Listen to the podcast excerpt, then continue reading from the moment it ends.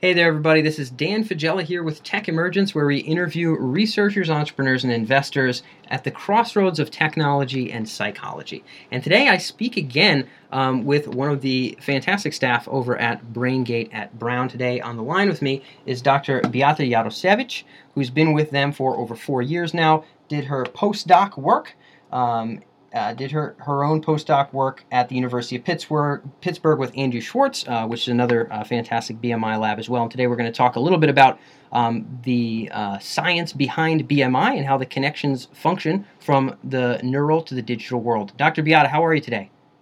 Good. Thanks for having me. Of course. Glad to have you on. Um, and and I, I know that your particular area of work, you're one of the research staff at BrainGate, um, and w- your domain uh, is figuring out how to decode, so to speak, these signals that come from the brain. So, some of the folks who, who maybe aren't uh, completely familiarized with BrainGate's work, uh, BrainGate puts actual electrodes into the brain and then has to, of course, make sense of those to move robotic arms, make a mouse move on a, on a screen, etc., etc. Um, I wanted you, uh, Dr. Beata, just because this is your area, speak a little bit to that science. I realize how complex it is, but even a little bit of shedding light on how that works. How do we take some one of these blips that was going to some neuron and make sense of it to move an arm or do something functional?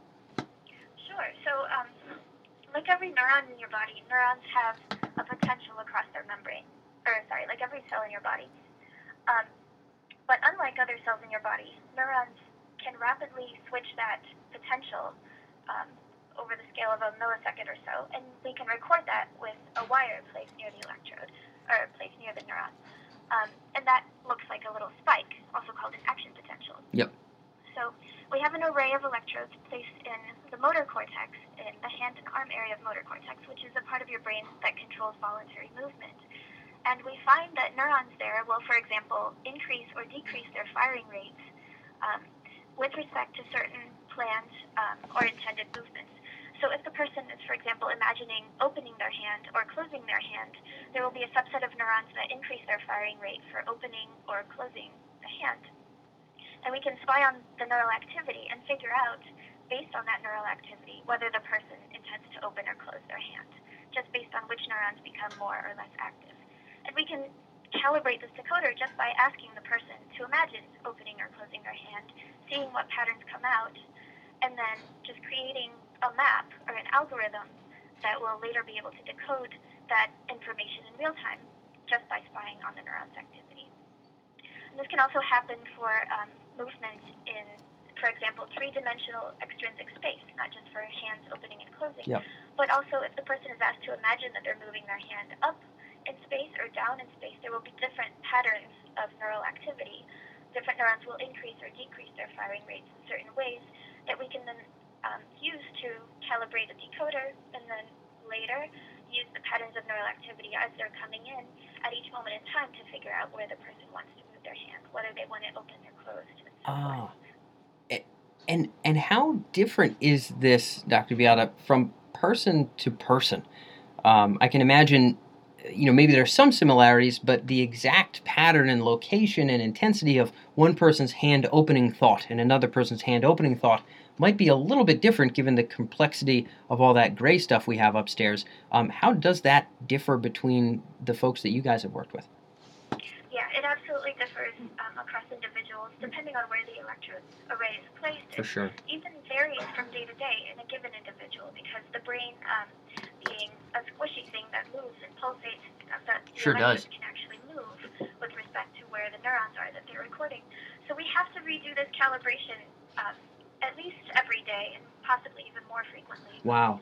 Um, but it's really not that big of a deal because we just have the person imagine that they're making movements for a couple of minutes, and this is sufficient to get a good initial estimate of um, that mapping from neural patterns to intended movement intention.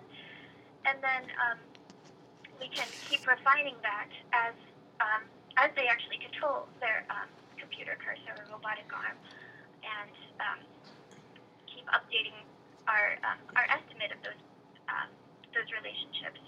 Got it. So, huh? And so, to correct me if I'm wrong here, but you'll have someone imagine the opening and closing of the hand. You'll make sure you're re- recording that particular activity. Have them imagine uh, again, you had mentioned three dimensional space, so moving a hand out or pulling a hand in or uh, rotation or something along those lines. Um, and and once those calibrations have been made and we've gotten to see the general location and dynamics of that thought uh, to those neural patterns, which apparently day, varies day by day, if not uh, sooner, which is a really interesting topic we'll have to talk about. Um, then you will you plug in, no pun intended here, the uh, robotic arm or potentially the capacity to leverage the mouse, and then make it so that mouse goes up when this spike happens, mouse goes down when this spike happens, and then let them take it and run with it and, and just make sure that your calibrations are correct. Is that is that a safe assessment here? That's right. Got it. Now, um, so how would that work with a mouse? So clearly, uh, you know, we can imagine the human mind may have somewhere that has, you know, th- there's there's some location. Maybe it's not this nerve, but there's some location that might be correlated to, as you had mentioned, arm or hand movement, uh, the, the the the dexterous motions therein.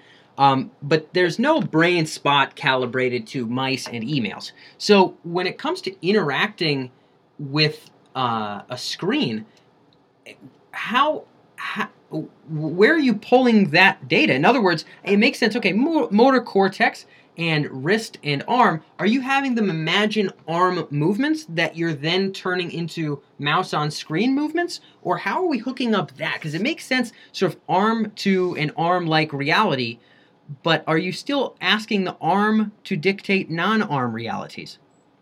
Um, yeah. So in a way, when you and I are, or an able-bodied person is controlling a cursor on a computer screen, generally they're either doing that by moving a mouse around and then clicking their yep. finger on the clicker.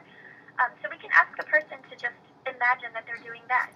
Wow. Even put a mouse under their hand to make it a little bit more vivid for them. Or we can have them imagine that they're moving a finger on a trackpad and then clicking by pressing down with their thumb, or um, really anything that, that feels intuitive to them. So, for example, they might even imagine that they're holding their finger out where the cursor is and moving their hand sort of vertically on huh. the screen. Um, and as long as they keep that imagery consistent with when we calibrated our decoder, they can just continue using that same imagery. Wow. Um, nice and natural and intuitive to them. Yeah, that that's fascinating. So there's a lot of ways to skin that cat, so to speak. Um, whether you're imagining your arm pointed out straight and moving, or whether you're imagining moving the mouse on an actual uh, pad underneath you, um, whatever the case may be, so long as you can calibrate what those consistent thoughts uh, translate to in terms of electrical activity, you can then correlate and tie that back to the screen and then have those factors influence it in the same way. Yep, exactly. Wow. Um, the, the blessing and the curse about this um, whole motor cortex hand arm area is that there's a sort of salt and pepper arrangement neural tuning. So that um, you're pretty much guaranteed, no matter where you plunk the electrodes down within this, you know, couple of centimeters, um, that you'll find some neurons that care about certain movements and other neurons that care about other certain movements and so forth. So it just um, just see what happens naturally when the person's imagining these movements, and we generally can find nice patterns that separate all these different movement intentions from each Wow. Um, now, it, it seems to me as though that opens up just tremendous. Now, of course, there's some serious limitations with having to recalibrate on a daily basis, and I'm familiar with the fact that leaving the the um, leaving the electrodes in the same spot often has sort of diminishing returns in terms of not being able to yield or interact the same way with the the um, the squishy stuff upstairs there. It, it, sounds as though because there's so many ways to skin the cat, you could you could hypothetically almost tune the brain activity to sort of whatever you wanted, um, assuming you could get enough depth. I, I imagine the the specific area of arm and wrist in the motor cortex may not be able to translate you know everything we'd want it to but but it sounds as though you know if it was you know if there if there was enough depth there we might be able to get to all sorts of more complex motions so long as somebody was thinking consistently you know maybe in a far off future as far as moving a vehicle as far as you know playing a more complex video game of some kind you know when they can jump they can move left they can look right they can shoot uh, they can point uh, so long as those thoughts those imaginations those motions are calibrated and correlated to the same brain areas then they could be immersed in controlling whatever it was that you could calibrate consistently and then tie to consistently Yeah, that's a that's a very good point. Actually, we have a term um, that we call embodiment, when the person really feels like they're not imagining any particular body movements anymore, but really c- controlling the cursor directly or controlling the robotic arm directly just by imagining how they want it to move. Um, we call that embodiment. They've successfully embodied the thing as though it's part of their organism. Yeah.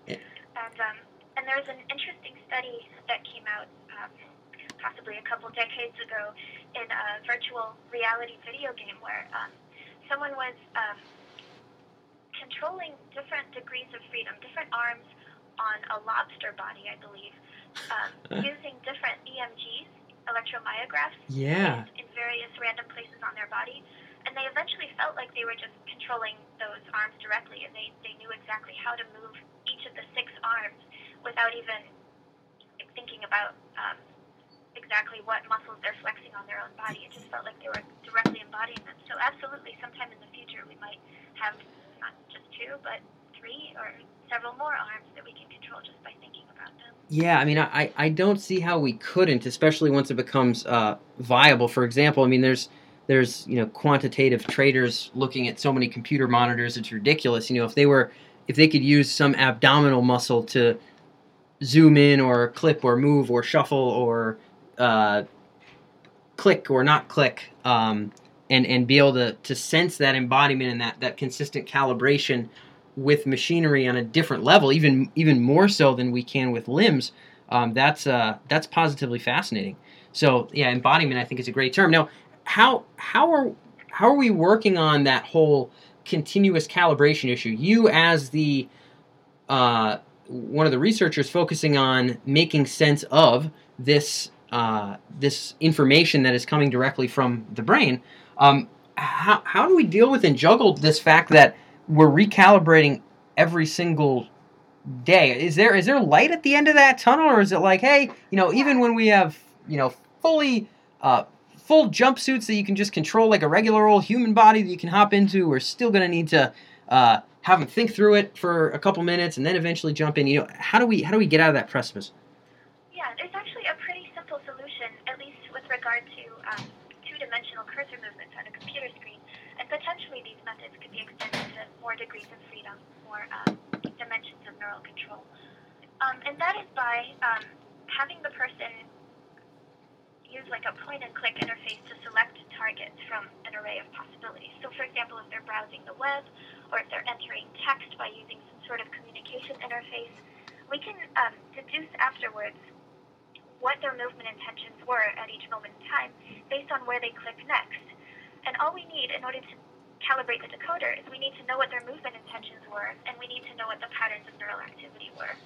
So we can actually take the neural activity that's acquired while they're controlling the um, BCI for a practical purpose, and use that data to recalibrate the decoder itself, and just keep it recalibrated constantly. Um, we've been calling this unsupervised decoder calibration because you don't really need to pre-specify targets for the person they can actually select their own targets. and You can still use that data to keep it calibrated. Oh, um, so what are some of the other simple? Because this is again your your world. Um, what are some of the other interesting hurdles that we're coming up against, or that we inevitably will have to come um, up against in terms of this decoding, in terms of making sense of the information that is coming directly from the brain? Yeah. So right now, one of the um, assumptions that we make is that neurons are tuned to intended movements in extrinsic space. And there's a lot of variability left over in um, neural activity that's not accounted for by that model. So one thing that we need to do is figure out exactly what those neurons are doing, where all of that extra variance is coming from, and how to explain it. Um, and if we can interpret that activity as closely as possible to what the um, the brain actually uses um, that information for, then we'll have a lot more information about the person's movement intent. And one of the reasons we make that simplifying assumption now is that um, computer processors are still pretty slow, and in order to make um, all these computations happen in a very small time scale, say every 20 milliseconds or so, to keep the real-time feedback going, Yeah. um, we really need to simplify the math a lot.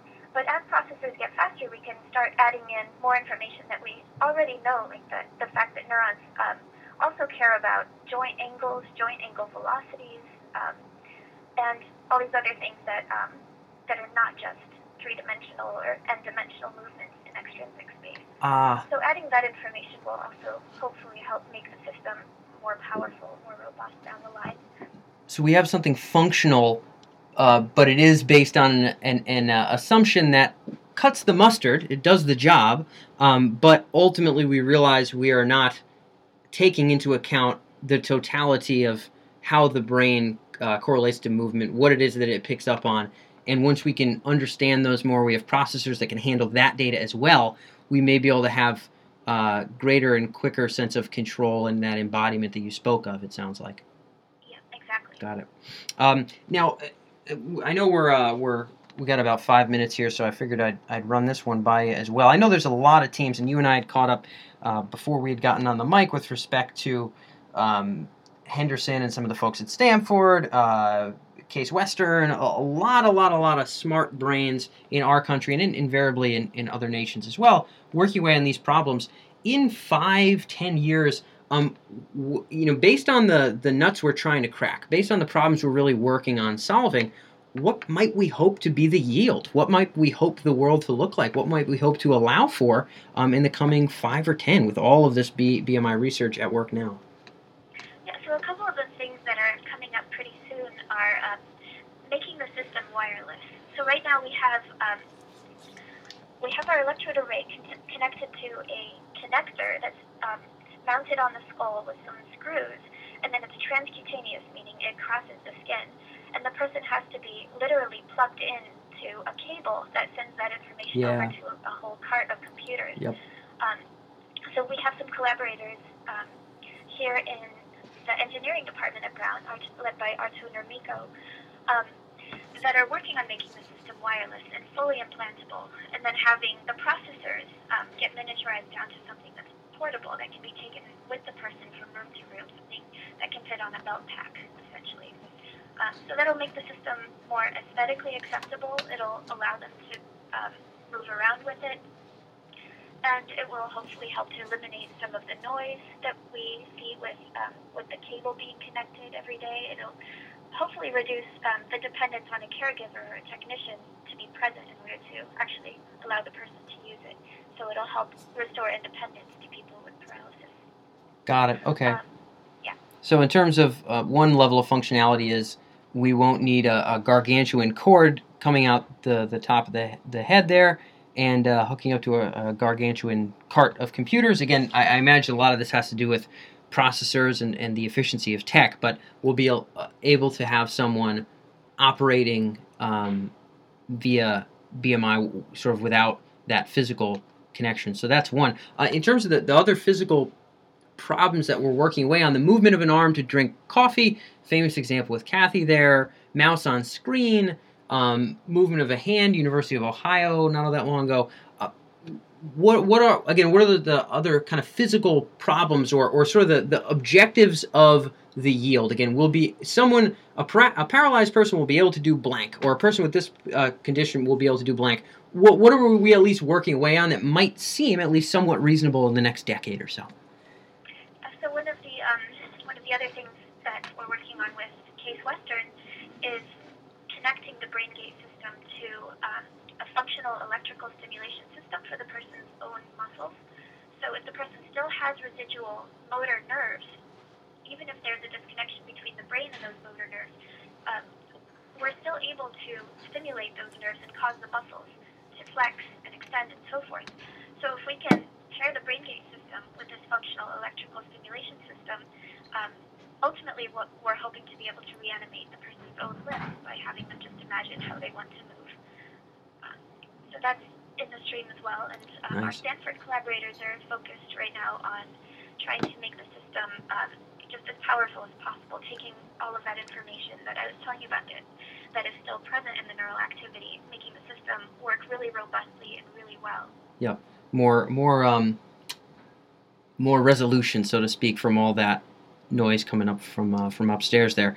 So for someone in let's say Cathy's uh, condition who's more or less locked in um, to a physical body but uh, that that really can't respond in the way that she'd like uh, but to a mind that, that still works in a decade or so maybe she'd be drinking coffee or at least moving that arm with her own uh, musculature as opposed to with the the robot potentially, or maybe she she might have both arms. Maybe she might be able to control uh, without having the wires directly in the head. Control a uh, a wheelchair of some kind to kind of get around her room and use those arms. Are, are these reasonable ten years out for someone in her condition? Um, I'm not sure about the exact timeline. Yeah, of course, of course, we're prognosticating. That we're working towards, Yep. and um, we see them all happening pretty soon. Cool. Um, so the wheelchair movement is. I I didn't know if anybody was working on that explicitly, but that might be something else in the works somewhere. Sure, yeah, and that one's actually pretty easy. If um, we have control over a computer cursor, then the computer application can be one that controls the movement of the wheelchair, um, Ah. and thereby the person can move the wheelchair just by controlling their computer. Got it. Okay, so thinking through those same motions, whether it's the pointing of the arm, whether it's the the scrolling or clicking, calibrating those same consistent uh, images in their mind to consistent outputs that can then move a wheelchair forward, backward, rotate sideways, etc.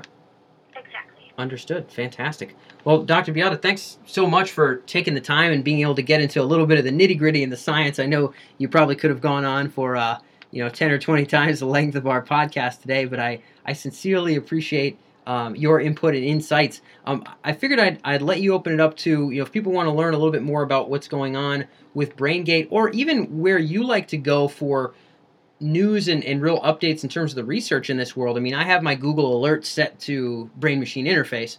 Um, but uh, if there's any cool resources you'd like to share, I'm, I'm sure the audience would be more than happy to hear them. Yeah, sure. You can definitely go to our website, which is at um, braingate2.org, um, or you can feel free to email me if you'd like, uh, at brown.edu. Oh, that's a, that's a really easy one. That, that's that's remarkably easy. Wow. Okay, cool. Um, well, you you uh, you folks heard it from uh, from the lady herself, Dr. Beata. Thank you again so much for taking the time here at Tech Emergence. yeah, thank you. It was my pleasure.